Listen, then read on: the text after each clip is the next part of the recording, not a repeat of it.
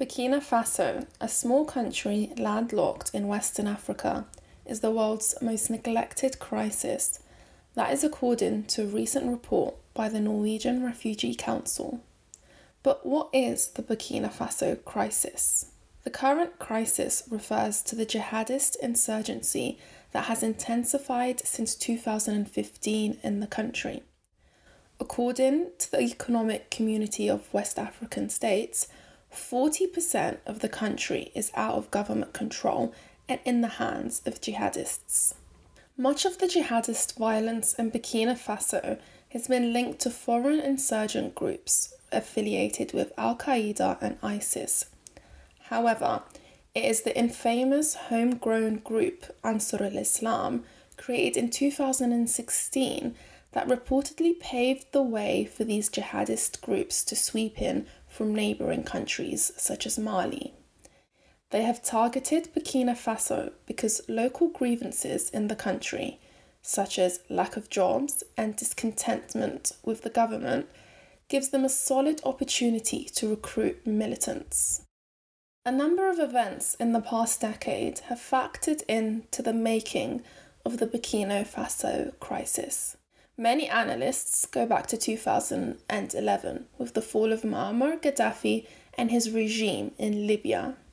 Collapse of the regime enabled weapons and ammunition to spread across the Sahel region. That, coupled with the influence of Algerian Islamists and mass return of armed Tuaregs, saw radical jihadist groups beginning to emerge in Mali. This soon spread to neighbouring Burkina Faso in the north.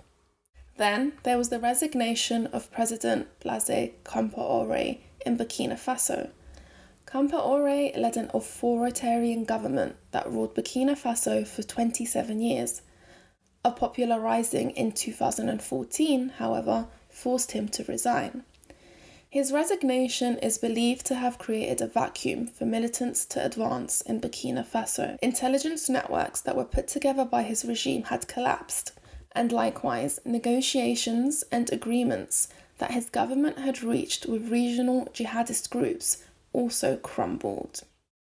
Shortly after, a former Prime Minister, Roch Marc Christian Kabore, was democratically elected in November 2015.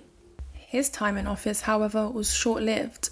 Because jihadist violence hadn't subsided under his government, the military decided to oust him during a coup in January 2022, and just nine months later, another coup took place, putting Army Captain Ibrahim Traore in power as president and head of armed forces. The reasons given for both coups in 2022 were the same the failure to adequately address the Islamist insurgency. Both coups received regional and international condemnation, there have been growing concerns that the political instability will soon threaten the security of bordering countries such as Togo and Benin. The crisis in Burkina Faso and the wider Sahel has not only had a regional effect, but an international one too. It has laid the ground for a geopolitical struggle between the West and Russia. France, a former colony, was requested into the Sahel region a decade ago to help curb jihadist insurgency. In the last two years, however, relations between France and ruling juntas in Mali and Burkina Faso grew sour.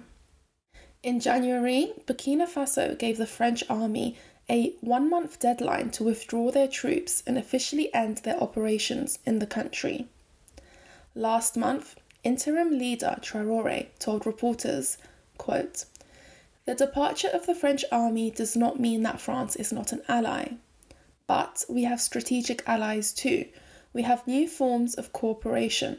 Russia, for example, is a strategic ally.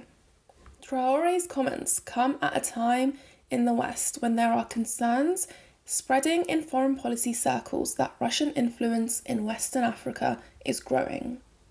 There have also been growing speculations that the Wagner Group is operating in Burkina Faso and fighting jihadists alongside the army. Burkina Faso has denied this. If you would like to hear a more in depth discussion on jihadist violence in the Sahel, you can listen to our earlier episode, Jihadist Violence in the Sahel, featuring Dr. Alpha Al Hadi Koina, a distinguished geopolitical analyst and expert on jihadist groups in the Sahel.